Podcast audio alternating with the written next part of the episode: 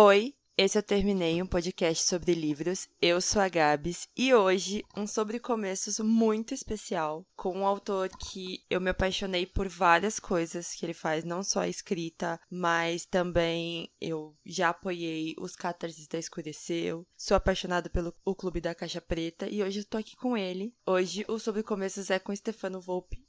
Oi, Volpe. Oi, obrigado por me receber, por apoiar meus projetos também. Estou muito feliz de estar aqui. Antes de a gente começar a conversar, eu vou pedir pro Volpe se apresentar para vocês conhecerem ele um pouquinho melhor. Tá bom, vamos lá. Eu sou o Volpe, eu tenho 31 anos, sou roteirista, trabalho com roteiro audiovisual, sou também escritor.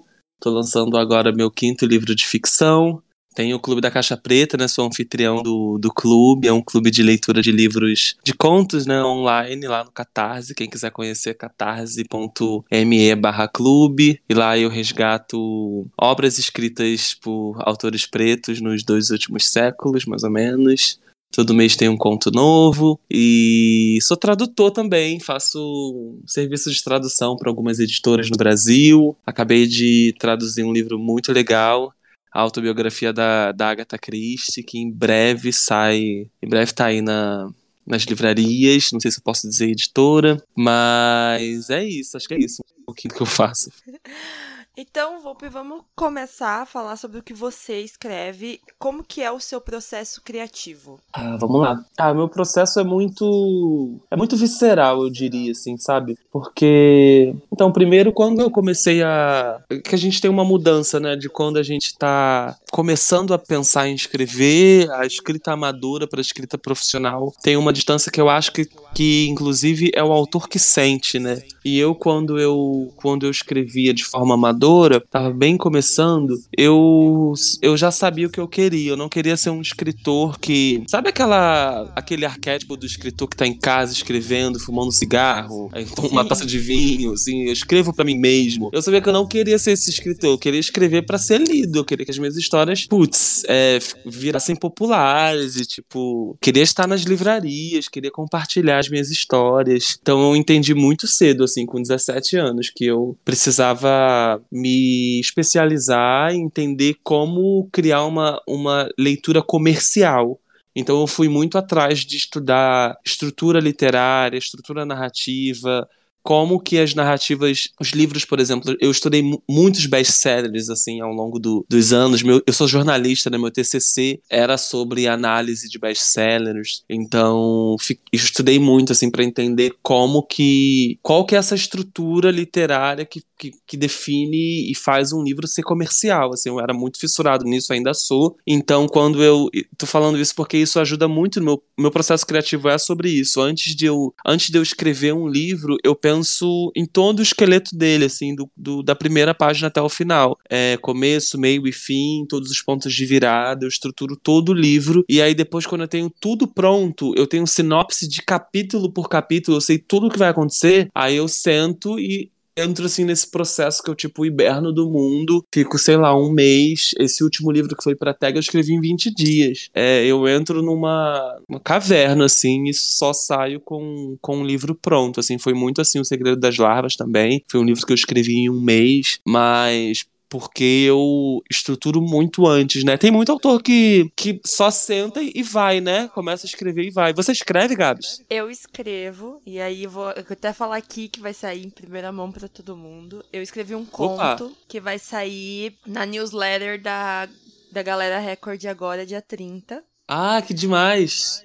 E eu fiquei super. É, é, ele é meio. Foi um sonho que eu tive numa época que eu sonhei que alguém me falava, esse é basicamente a sinopse dele, que eu ia morrer aos 35 anos. E a história Eita. ali, né, o conto é basicamente a, o personagem, ela dorme e acorda, e toda vez que ela dorme vai passando um tempo, e ela morre de medo de tipo acordar no aniversário dela de 35 anos ou ou não acordar mais. Então, esse no, é o conto. Nossa, que interessante, eu já quero ler.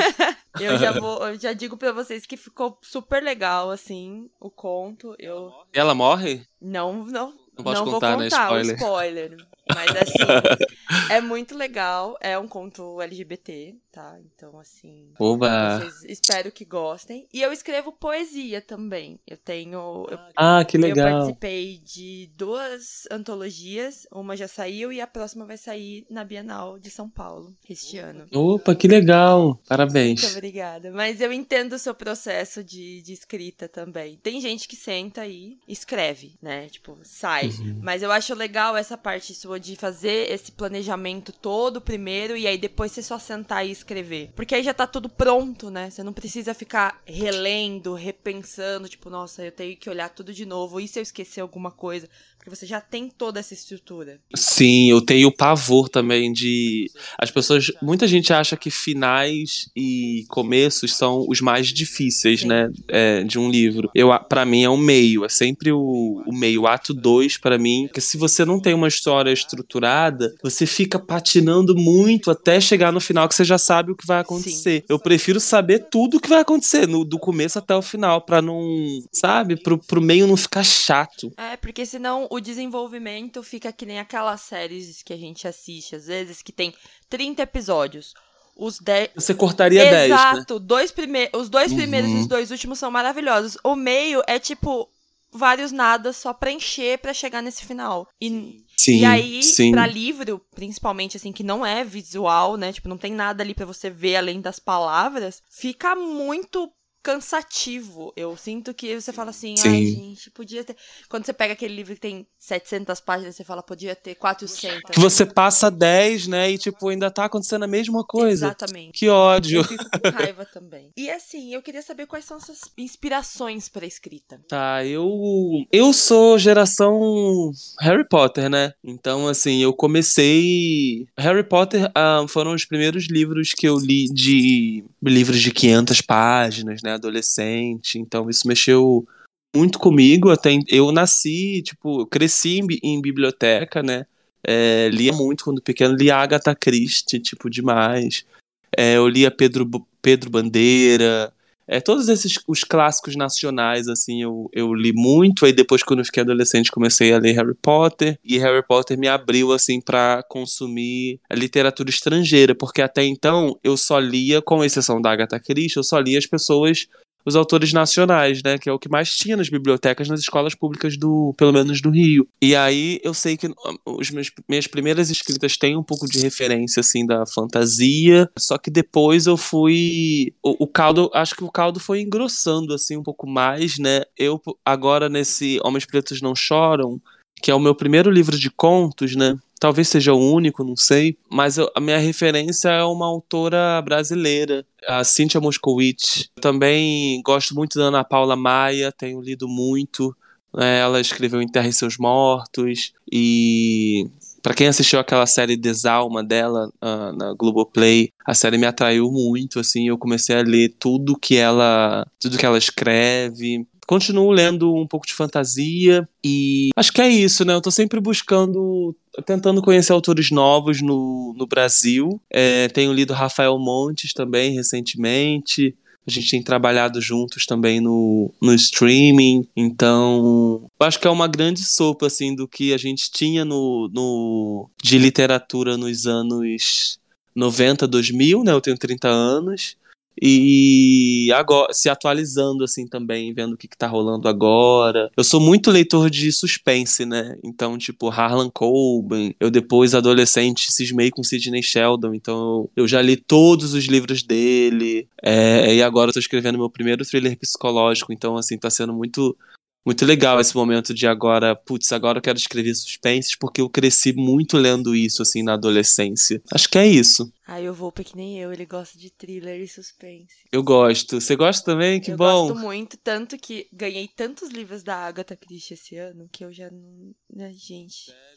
E ela sempre me engana. Não Nossa. sei você, mas ela te engana também. Ah, sempre. Eu nunca, eu nunca consegui acertar ninguém, eu não acerto nada. Eu acho que é, eu falo, ai, acho que não é, tá muito óbvio. Aí, tipo, a pessoa tem um envolvimento, mas não é ela também. Eu falo, gente. E aí depois nossa. fica. Nossa. Fica nítido depois. Você fala, nossa, realmente era essa pessoa, mas só depois. Ah, sim. Eu sabe que eu traduzi ano passado um livro da Agatha Christie para Harper, que é a morte da a morte da senhora Gint. É um da capa rosinha. E eu mesmo traduzindo, que quando você tá traduzindo, a sua leitura ela é ainda mais detalhada, né? Porque você tem que pegar todos os mínimos detalhes. E eu fui mesmo traduzindo assim, não, agora, que é o primeiro que eu tô agora eu vou descobrir quem é. Não. Cara, eu passei o, fio, o, o, livro inteiro achando que era uma pessoa que apareceu assim de relance no começo. Quando chegou no final e não era, eu fiquei tão decepcionado. Tipo, eu sabia, achava, eu tinha tanta certeza que era ela e não era. Eu sempre sou enganado. A Agatha faz a gente de trouxa, gente. Desculpa. Faz, de palhaço. Quem né? não foi feito de palhaço por Agatha Christie não, não leu certo. Leu errado. Sim, né? Eu não quero conhecer uma pessoa que adivinham sempre. Eu não quero conhecer essa pessoa. Não, porque ah, eu acho assim que o legal do suspense é você ser surpreendido a história inteira. Porque Sim. se for pra ser óbvio, não, não tem graça. Porque senão não te prende. Sim, é verdade. Mas sabe que tem outras. É, tem Agora tem. Tá cada vez mais na moda, assim, esse. O thriller psicológico, Sim. né? Que é tipo. E eu amo. amo é a Gillian Flynn é, com objetos cortantes, Garota Exemplar, A Garota no Trem, todos esses livros assim eu leio e fico. Eu, eu entro na pira, assim, eu vou. Eu leio muito rápido esses livros, sabe? Sim. A, a... Gillian Flynn, ela é maravilhosa. Muito, Nossa, né? E eu, assim, eu espero, eu, eu fico esperando ela lançar coisa, né? Que agora ela não, ainda não lançou mais nada, mas os livros dela são de você querer entrar na cabeça dos personagens, entender o que passa ali, sabe? Tipo, meu Deus do céu, o que leva alguém. Sim. E já amo, porque Volpe já tá escrevendo um livro nessa pegada, então. Tô, tô sim. É o que vem aí na tag. Hum, então vamos. Ah, então vou ter que assinar mesmo, gente. É thriller, vou ter que assinar. eu tava assim, ah, eu vou esperar. Não vou esperar, não vou conseguir. É isso. Então, já que você tem esses projetos todos, eu quero saber sobre o Clube da Caixa Preta, de onde veio essa inspiração, que criar e como tem sido esse projeto. E sobre a Escureceu, que eu tenho dois livros, que é o de Fábulas e o Não Tão Branca. Ah, legal. E que assim. Então, a. Se for lançar mais coisa, pode, Desculpe. pode lançar, que eu vou assinar no Catarse e é isso. A gente vai lançar, hein? A gente vai lançar. Só acho que só vai demorar um pouquinho mais, porque tá acontecendo muita coisa assim na minha vida. E aí é, é um pouco difícil, né, de administrar tudo, assim, mas a Escureceu, na verdade, ela foi um grande pedido, assim, da galera do Clube da Caixa Preta, porque no clube a gente resgata os contos, né, e aí as pessoas começaram a pedir, tipo, vocês não vão resgatar uns romances pra gente, uma coisa mais é, longa, porque os contos são curtos, né? No clube você paga oito reais por mês e você tem direito a um conto todo, todo mês, que é um conto inédito no Brasil. A gente, acho que só teve Ó, a gente tem quase dois anos de clube, um ano e meio, um ano e seis meses, eu acho. E a gente só uma vez traduziu um conto do russo para o português que ele já existia no Brasil, que era do Alexandre Pushkin. Mas tirando esse, todos os contos que a gente traduz assim são inéditos. E aí tem preparação, ilustração, é, quer dizer, diagramação. A gente manda um PDF, manda pro, pro Kindle também. Então, todo um trabalho assim editorial, é, de curadoria também para trazer contos assertivos, sabe? E esse, você perguntou de onde nasceu. Acho que nasceu dessa vontade minha, assim, de conhecer o que que o que os meus ancestrais estavam escrevendo antes, antes de mim, assim. Eu fiquei muito nessa nessa pira, nessa curiosidade. Em 2020, que a gente estava super quietinho em casa, né? Foi bem no começo da pandemia. Ah, daí eu encontrei um conto que era o Cometa do Web do Boys, um cara que eu não conhecia, genial, um conto de 1912 e o primeiro conto afrofuturista assim no, dos, nos Estados Unidos, né, publicado lá, e eu fiquei, putz, não conheço ninguém que, que ninguém nunca falou para mim desse conto, tipo, nunca vi em lugar nenhum. Eu comecei a procurar editora nenhuma tinha traduzido esse conto. É um conto que já tava em domínio público. Eu falei, meu, não é possível, tipo. Aí eu fiquei assim, entrei num túnel do tempo, comecei a achar muitos contos legais e como eu é, leio no inglês, eu fiquei, ficava desesperado. Tipo, não, eu preciso começar a traduzir esses para as pessoas conhecerem. E o Clube da Caixa Preta nasceu mesmo desse lugar. Assim, eu lancei um, uma campanha no Catarse de assinatura e deu certo já no primeiro mês. A gente já bateu a meta e estamos aí até hoje, resgatando contos. O último foi de um, um autor caribenho é, a gente fica tentando variar, né, encontrar diferentes nacionalidades entre os autores. E a Escureceu nasceu disso, assim, desse, dessa demanda por romances. Aí a gente lançou Não Tão Branca, depois a gente resgatou Clara dos Anjos, do Lima Barreto. O último que a gente lançou foi o Fábulas e tivemos uma campanha que foi de A Morte do Mago, que foi a última que a gente não bateu. Foi a primeira campanha que não bateu a meta, mas estou aí também trabalhando para que a gente tenha surpresas em breve, assim, porque querendo ou não, com um, um pouquinho de reserva que a gente tinha no clube, que a gente tem do clube, a gente é, foi é, investindo na tradução do livro. Então a gente ainda não conseguiu grana para pagar a tradução inteira, mas eu estou fazendo o possível aqui para esse livro sair. Assim, para mim o mais importante é que o autor se torne conhecido no Brasil, que as pessoas tenham acesso essa literatura, sabe? É mais sobre isso do que qualquer outra coisa. Eu acho sensacional toda a ideia. É, eu gosto muito do trabalho da Escureceu, do trabalho do Clube da, da Caixa Preta, por, por resgatar mesmo e trazer autores que a gente nunca leu. E eu gosto muito de, dos dois projetos, porque eles resgatam textos que a gente nunca leu, assim, nunca chegou aqui, mas que tem uma importância tão grande para a literatura como um todo, que inspiram outras pessoas hoje a escreverem. Então eu acho, assim, perfeito. E vamos. Ah, obrigado. E vamos continuar. Ah, obrigado. Agradeço. Tragam mais livros. Vamos trazer mais Vamos livros. continuar. E já que estamos falando de livro, né? Vamos falar do seu livro. Eu tive. Bora! Eu tive a honra de lê-lo. Ah, eu fiquei muito feliz. Eu sempre quis ler o Homem Pretos Não Choram. Primeiro. Você leu físico ou digital? Digital. Mas tá na minha wishlist para comprar agora Legal. físico. Quero ele físico. E quero encontrar com vossa pessoa para autografá-lo, sim. Sou dessa. Vai ser uma honra. Eu primeiro, ele era. Ele foi lançado primeiro independente, certo? Isso, eu, eu lancei no Catarse, né? Primeiro. E aí. Isso foi também em 2020. Né? Foi um pouco antes do Clube da Caixa Preta. Eu tive a ideia de fazer o livro.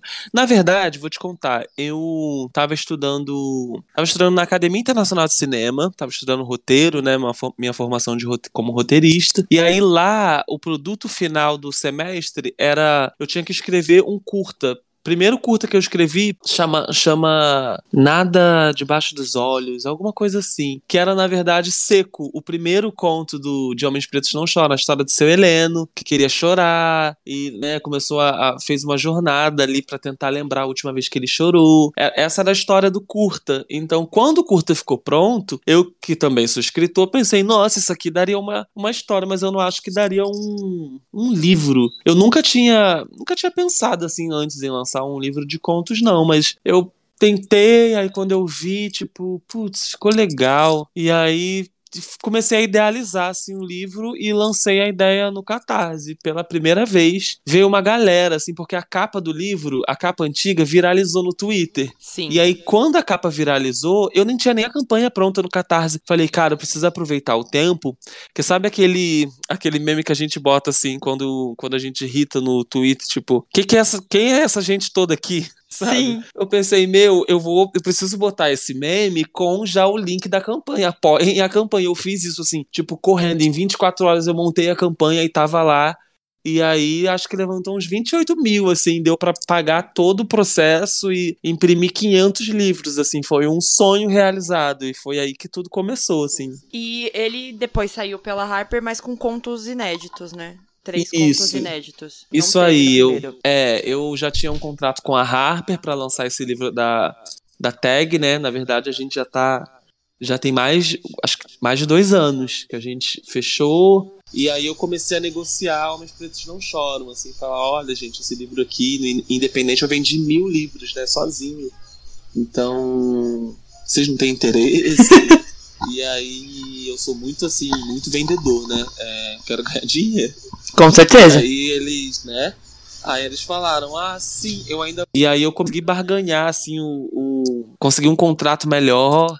E aí eles falaram assim: a minha editora falou, putz, mas assim, você já vendeu um, um número interessante e a gente vai precisar entender o que fazer para as pessoas, sabe, comprarem um livro de novo. E a gente começou a levantar umas estratégias. Então o livro agora saiu em capa dura, com três contos a mais, um novo prefácio. E deu muito certo. Vou te falar, primeira vez que eu tô falando isso publicamente, a gente já é, já pediram a segunda edição, né? Então já esgotou a primeira e já está sendo reimpresso num, num, tempo muito recorde, assim, tô muito feliz. Não, e assim, quem tem o primeiro independente vai querer esse, principalmente não só pela capa dura e pelos contos inéditos, mas assim, a história toda ali dentro faz com que a gente queira ter todas as edições possíveis. Então, ah, que legal. Por isso, isso que já tá na segunda edição. Já, como disse ontem para Gil Domingues, que também já entrou em segunda edição, o livro nem lançou direito.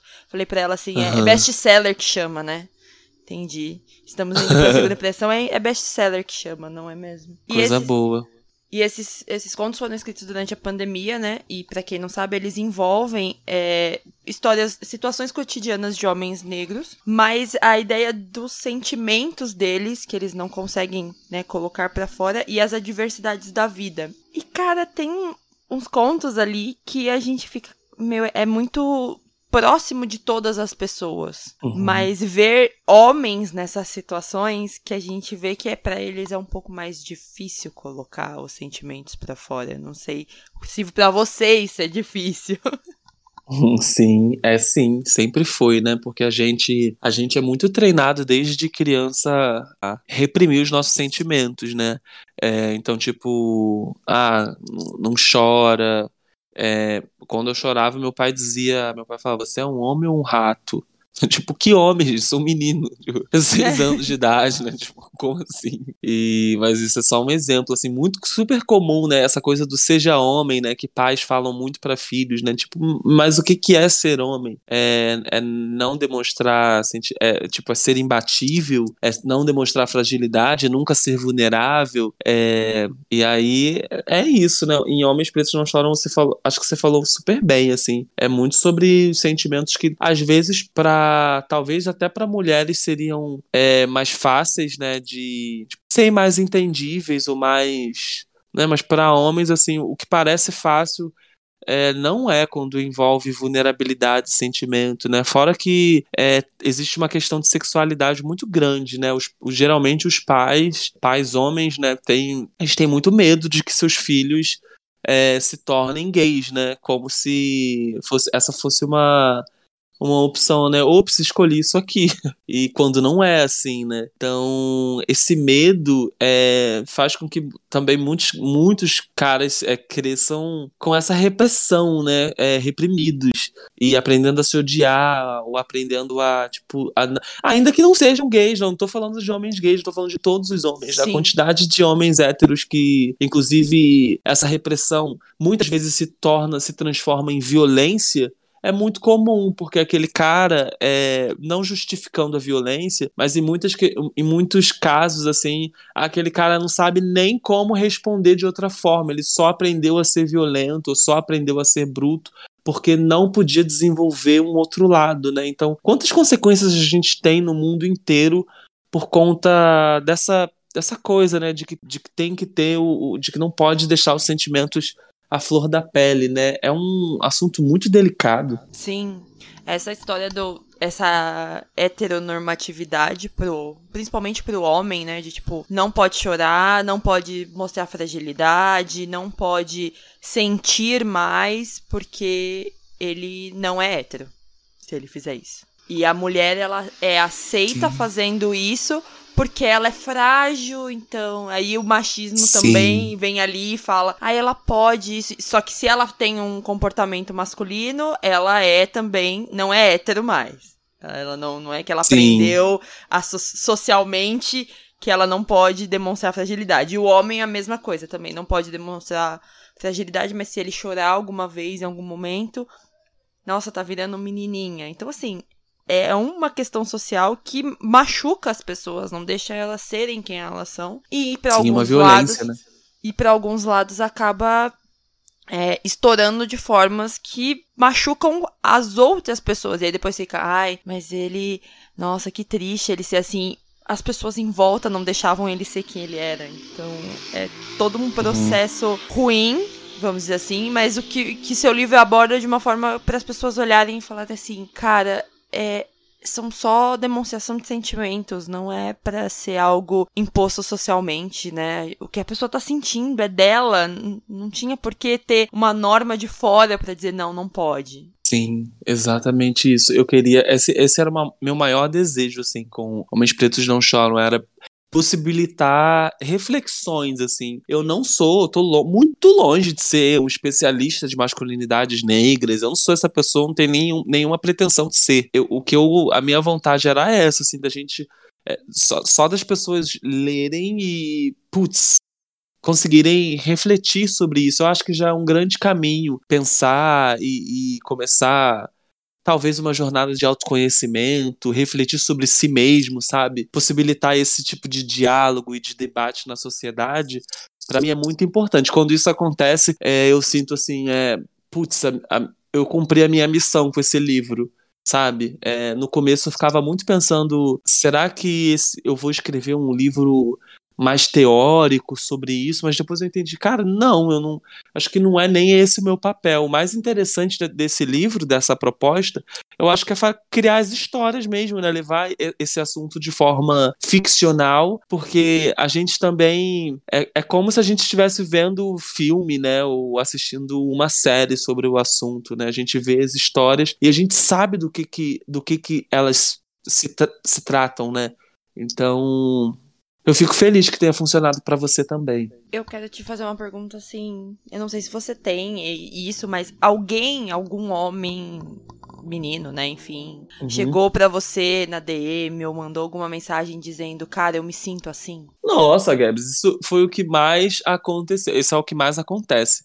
Homens Pretos Não Choram atraiu muitos muitos homens é, é, héteros e LGBTs é, muitos, muitos, muitos. Eu nunca tive um público masculino hétero tão grande, né? Porque eu acho que primeiro porque a mulher lê muito mais do que o homem, né? E é tipo, é até curioso isso, parece que os homens não estão tão interessados na leitura quanto as mulheres, né? O que isso quer dizer? E mas Homens Pretos Não Choram chamou muito, muitos caras assim, eles, eles iam no meu, ainda vão, tipo, em DM no Instagram, às vezes no Twitter, agradecem, falam, sabe, como se tivessem, tipo, conseguido, agora eu consigo elaborar, ou, tipo, finalmente encontrei alguém é, para falar sobre, tipo, as coisas que eu que eu sinto, porque a gente não conversa entre a gente, né? Homens não conversam entre si sobre suas vulnerabilidades, isso é, é raríssimo, independente de, de sexualidade, tipo, é muito é muito difícil, assim, a gente também tem isso, né, do, da, da criação do, do homem, né, a gente, as conversas, se você observar, principalmente homem hétero, né, se você observar, as conversas são sempre muito rasas, né, elas é muito difícil ir para um lugar mais profundo de você dizer o que, que você está sentindo, uh, ou do quanto que você se sente vulnerável, fraco, ou, sabe, incapaz de alguma coisa. E então, quando, quando os caras veem é, essa leitura, tipo, compram esse livro e leem, porque a leitura também é um processo você e você, né? É um processo, tipo, super solitário. Então, quando você tá no seu quarto, esses caras estão no quarto, assim, e leem, eu acho que bate, sabe? Dá um, a, a história reverbera. E eles me procuram. Eu ouvi várias histórias, assim, eu ouvi até histórias de. É, teve uma. Eu costumo falar essa, assim, porque essa, tipo, muito tocante. Teve uma. Uma menina que me, me contou que o pai dela. O pai dela tava com Covid no hospital e aí, e ela também, quando ela terminou de ler o, o conto do, do seu Heleno, ela, ela lembrou que, tipo, putz, eu nunca vi meu pai chorar. E ela foi no hospital, ele estava internado, é, ela leu o conto para ele e ela viu ele chorar pela primeira vez. Olha que legal. E aí ela ficou muito emocionada e me mandou mensagem de áudio na hora, assim. E eu fiquei assim, eu não sabia nem sabia o que fazer, assim, porque, putz, poder. É, isso acho que mostra no, que não é sobre mim, né? Mostra o quanto que as pessoas. O quanto que esse assunto precisa ser falado, né? O quanto que as pessoas né, precisam ter contato com, com elas mesmas, sabe? É muito, muito sobre isso. Eu acho que é muito sobre. É, conver... Eu acho que é muita coisa do diálogo entre homens sobre isso, mas entre pequenas famílias, né, vamos dizer assim, que são pequenas comunidades, né, que, que tem que conversar entre elas sobre o sentimento mesmo que você está sentindo, porque isso reverbera depois em, em saúde mental, em comportamento social. Então, ter esse diálogo com pessoas que você convive sempre, eu acho muito importante. E ter esse retorno, né? Principalmente do seu texto, de alguém falar, cara, eu li e me emocionei sendo um homem, ou no caso que você contou a menina lendo pro pai e o pai chorando pela primeira vez, ela vendo isso, eu acho que mostra o quanto a gente precisa conversar sobre isso. Quantas pessoas Sim. precisam saber sobre isso? Sim, e sabe que tem muitas mulheres que compram o livro, assim, é muitas, assim, mas elas geralmente, elas leem, é, mas elas muitas compram para dar de presente, assim. Eu não tenho nem como contar a quantidade de mensagens, assim. Putz, eu é, comprei pro meu namorado, pro meu pai, pro meu filho. É, é tão, tão incrível ver isso, assim, porque é isso, né? Tipo, é, é, é são essas pessoas que estão sendo chamadas de, de sexo frágil, né? De mais fracas na, na sociedade, só que elas são mais fortes. Né? A ponto de comprar, de identificar a fraqueza do outro e descobrir uma forma de ajudá-lo a elaborar, né? Então, tipo, é muito legal isso, né? Muito surreal. E agora, a gente vai falar sobre algo polêmico, polêmico, né? Polêmico. Porque eu vou dizer da onde surgiu esse meu convite pro Volpe. Eu sempre acompanhei ele, sigo ele em todas as redes sociais, mas tinha saído uma crítica sobre o livro. E todo mundo ficou indignado, porque assim, não dizia nada com nada aquela crítica. E aí eu retuitei a crítica e coloquei Volpe e marquei a Harper também e coloquei eu abro o podcast para você falar sobre o livro e ter um lugar de resposta sobre isso, porque assim, eu achei absurdo, porque eu falei, ah, né, o cara tá falando isso e tal, eu ainda não tinha lido o livro, li o livro e falei assim, da onde que ele tirou o que ele tá dizendo. Então, hum. esse é o momento do seu momento de resposta. Olha, não sei nem o que dizer, assim. Eu. Depois que. Quando isso aconteceu, né? Eu, eu quis ficar quieto, assim, sabe? Eu queria ouvir o que, que as pessoas tinham. Tinha muita gente falando, né? É, eu acho que nada, nada viralizou tanto assim no, no meu trabalho. O livro as vendas foram disparadas, assim, sabe? Foi um fim de semana muito doido, porque o livro entrou. Ele já. Ele tava. Ele, que vai oscilando, né, na Amazon. Então, na Amazon, ele tava.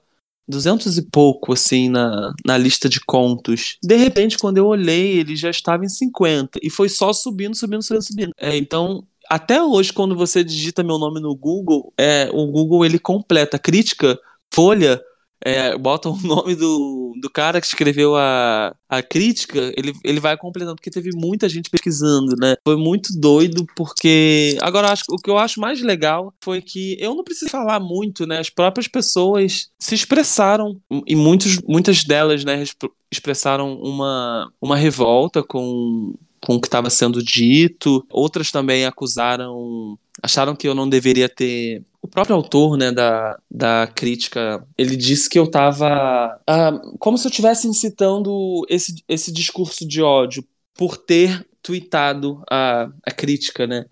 Só que. Não sei, né? Eu sempre critico, eu sempre tweeto a, as críticas boas que eu recebo. Né? Por que eu não, não tweetaria essa, né? Quando eu recebi. Quando a crítica saiu, um, a minha editora me chamou, na verdade, a minha assessora lá da, da Harper falou, Volpe, é, mas ela não foi muito legal, né?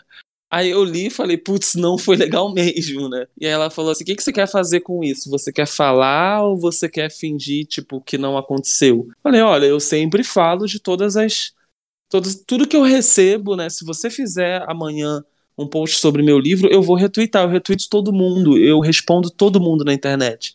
Né, no Instagram, no Twitter, eu, eu gosto de ser acessível. E aí eu falei, eu vou retweetar. Se as pessoas não concordarem, elas vão falar. Se elas concordarem, tá, tá tudo bem, acontece. E aí, só que quando eu retweetei, foi aquele aquela confusão, né? E saiu em vários lugares. Olha, você não tem noção do, do furacão que foi aquilo, assim, porque algumas comunidades começaram a me defender, outras começaram a me atacar, porque o Luiz, é, que é o, o autor da crítica, ele começou a dizer que que ele estava sendo alvo de ataques de uma milícia digital organizada que começou a ameaçar ele no, por mensagem, é, não sei se no Instagram, no próprio Twitter, eu não vi nada disso.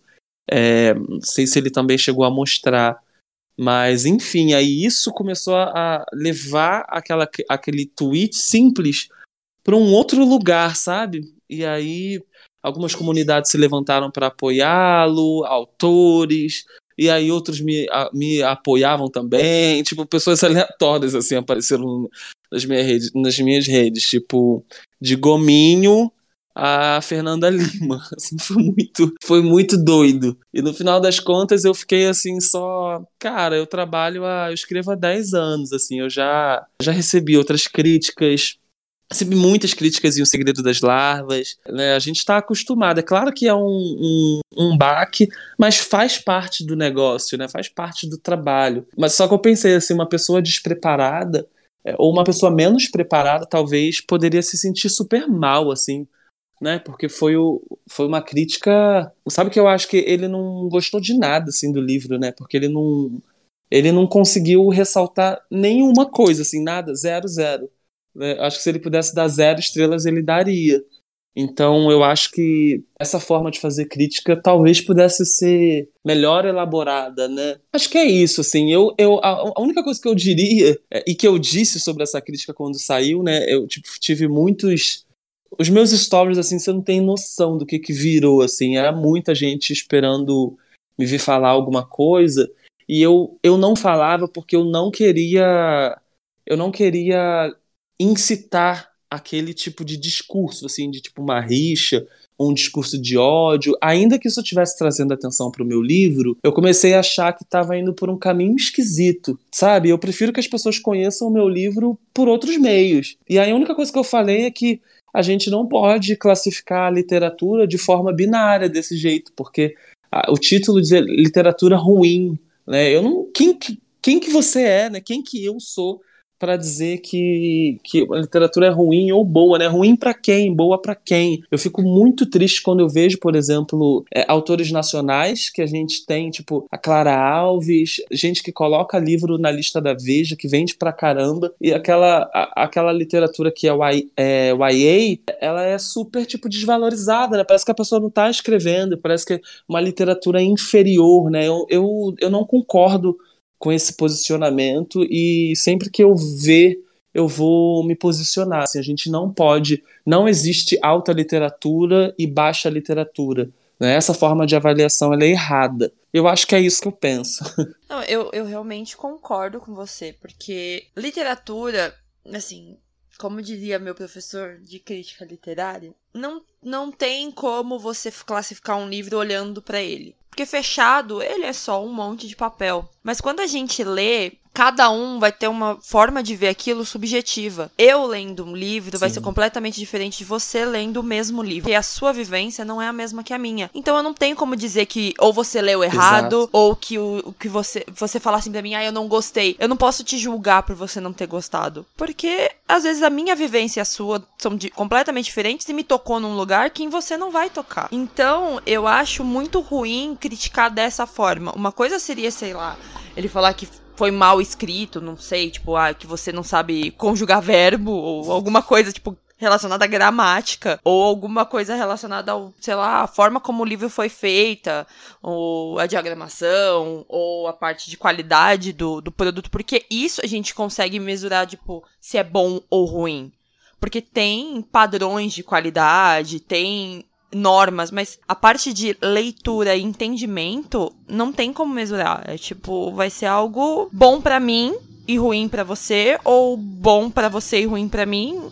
E talvez, por exemplo, eu leio hoje e não foi bom, mas daqui 10 anos eu leia de novo e vai ser completamente diferente a minha experiência. Então eu acredito que essa questão de crítica literária deveria ser feita de uma questão assim a pessoa dizer, principalmente eu hoje que trabalho, né, com literatura, dizer assim, para mim talvez o livro não tenha funcionado. mas não quer dizer que ele não funcione para você. E eu acho que isso seria muito mais justo de ser dito do que chegar e falar o livro é horrível. Sim, e sabe que Homens Pretos Não Choram, você que leu, ele é um livro que ele é muito subjetivo.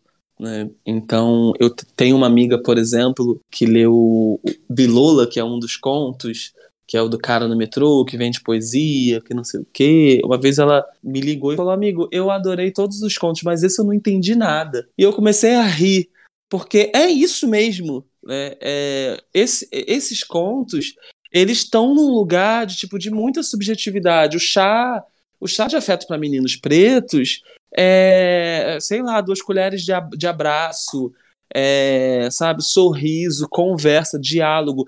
É, eu, eu, eu faço isso propositalmente, né? Eu venho da escola de leitura de fantasia, né? Então agora, é, nesse, nesse livro, eu achei tipo uma super oportunidade para brincar com o que é uma história real, mas ao mesmo tempo é uma ficção e tem um toque de fantasia e te leva para um lugar subjetivo. Se você não consegue é, acompanhar, é, se você não consegue ler de forma subjetiva, é claro que não vai fazer sentido nenhum para você. Você vai achar ridículo. Ou você não vai entender nada. É, sabe? Então, assim, eu, eu sempre soube que. É, quer dizer, esse livro, ele tá sujeito a isso, assim, a. Tudo bem, vai ter alguém que vai olhar e tipo, putz, mas isso aqui não, não quer dizer o quê? Né? É, ou fazer igual a minha amiga fez, não, não entendi nada desse conto, mas eu achei maravilhoso. Então, assim, pode acontecer, tá tudo bem. Só que tem esse alerta aí, né? Tipo, não dá para ler esse livro achando, é, de forma subjetiva, né? Ele não é é, dois mais dois são quatro, né? É exatamente isso que você falou. Dependendo da sua vivência, dependendo da forma como você lê, é, interpreta, depende, sabe? É, o livro, a história pode ser completamente diferente para as pessoas, né? Então acho que faltou um pouco disso, talvez, assim, de alguma, talvez mais subjetividade para para ler os contos, mas ele também tem todo o direito de, de ler e não gostar, né? Mas eu acho que não chegar ao nível de, che de dizer assim, não, não leiam. Tipo, não é assim, sabe? Porque é, né? se a literatura tá ali, tá publicada, é para quem tiver acesso a ela. Não, não tem como dizer que, ai, ah, não, não vai lá e não lê. Leia. Leia e tire suas próprias conclusões. A minha é que eu não gostei, não me tocou. Ok, mas deixe as pessoas terem a oportunidade de ter a opinião delas. Que quando você uhum. chega nesse nível de falar, não, não lê, não faz, você tira uma experiência. Que pode ser boa ou ruim, mas que você também vai se autoconhecer entender, falar, olha, esse tipo de livro não é um tipo de livro que eu gosto. E você sai dessa caixinha de ler sempre os mesmos gêneros, ler sempre os mesmos autores, ler sempre da mesma forma. Então, eu acredito que a literatura é para ser algo aberto para as pessoas lerem se elas gostarem bem, se elas não gostarem bem também, mas que elas deem oportunidade para as outras pessoas conhecerem. Não fala assim, ah, não, não vai ler, não leia, não leia. Sabe? Tipo. Eu concordo. Eu concordo. é isso. Se o Volpe concordou comigo, quem vai discordar? Não tem como. É isso. O crítico. O crítico. Só ele, só ele. E agora, eu vou fazer uma pergunta, não quero que você perca contratos. Então, assim, o que você puder dizer, você diga. Se não puder dizer, não diga. Quais são seus próximos tá Vem Aí? Ah, meu Vem Aí é o próximo é o da Tag, né? É um livro que eu só não posso dizer o nome, o nome eu só posso dizer a partir do dia 5 de abril. Mas é o meu primeiro thriller psicológico, né? Ele vai contar a história do Daniel. O Daniel é um jornalista investigativo, mora em São Paulo. Ele descobre que. Então, tem uma cidade pequena que chama Água Doce, e lá resolvem fazer uma peça, uma versão gay de Romeu e Julieta, que é Romeu e Júlio. É, só que é uma, essa é uma cidade extremamente conservadora e no meio da, no final da peça, quando o Romeu toma o veneno no palco, ele morre de verdade. E aí a polícia investiga esse, essa situação e o inquérito é fechado muito rápido, em 30 dias, e é dado como suicídio, né? como se ele tivesse colocado veneno, no, no caso ali foi Botox. Só que quando Daniel, três meses depois, o Daniel é procurado em São Paulo e descobre que o, o Romeu morreu. O Romeu era um amigo de infância dele, da época que ele morava nessa cidadezinha. Ele decide retornar para essa cidade para investigar se esse se foi realmente um suicídio.